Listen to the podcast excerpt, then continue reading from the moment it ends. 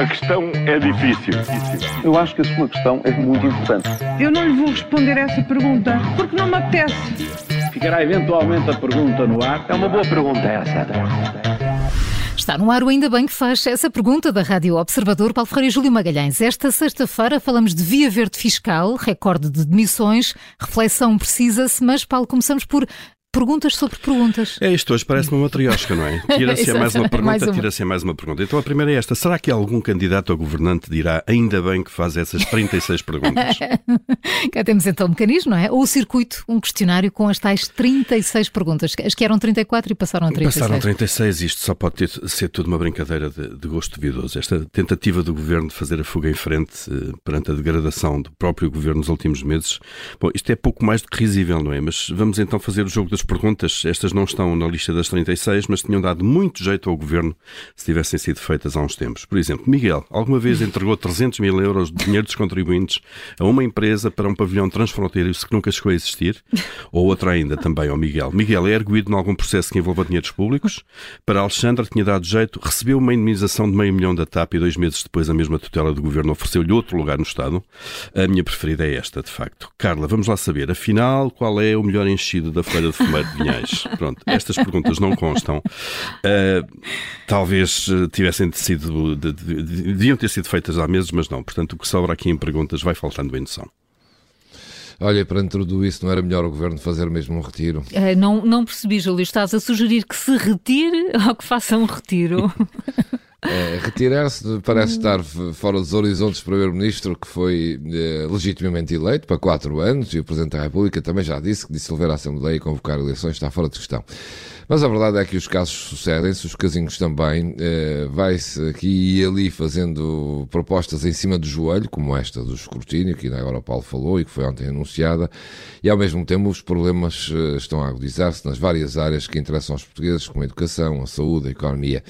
Ora, um retiro momentâneo, três ou quatro dias, talvez chegasse, nem que seja um fim de semana alargado com feriado pelo meio, que pode ser reflexão ou mesmo um, um tempo espiritual, é, que dá mesmo a sensação que está a faltar descanso e reflexão a este executivo para pensar bem no que quer e até fazer uma remodelação mais alargada que ponha tudo no devido lugar.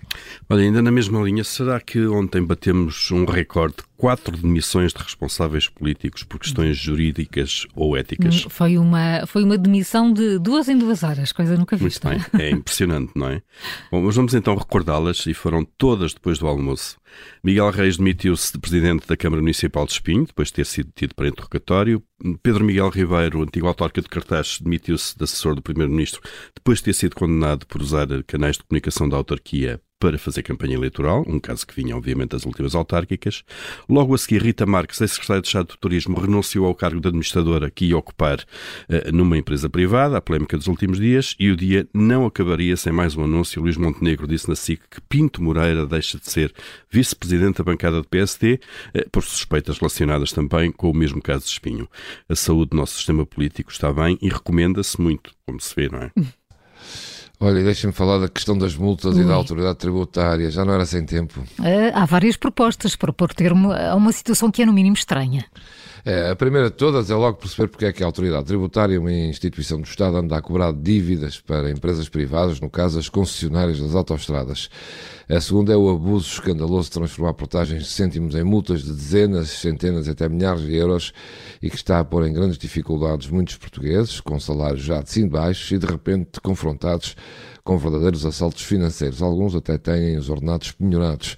A terceira é perceber porque é que eh, se recebe estas multas, eh, eh, porque é que estas multas não chegam no imediato, se anda ainda sistematicamente a receber, e se anda sistematicamente a receber multas com anos de atraso, que não dão qualquer possibilidade ao utente perceber se já foram pagas, se não foram, como é que só agora foram notificados e a que propósito é que estão permanentemente a ser bombardeados dá a sensação que na autoridade tributária existe um departamento que só trata das concessionárias, eh, por sinal empresas privadas com grandes contratos feitos uhum.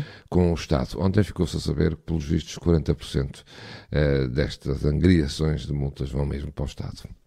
Júlio Magalhães e Paulo Ferreira com as perguntas que marcam a atualidade. Segunda-feira há uma nova edição, é sempre a seguir ao Jornal das Sete. A questão é difícil. Eu acho que a sua questão é muito importante.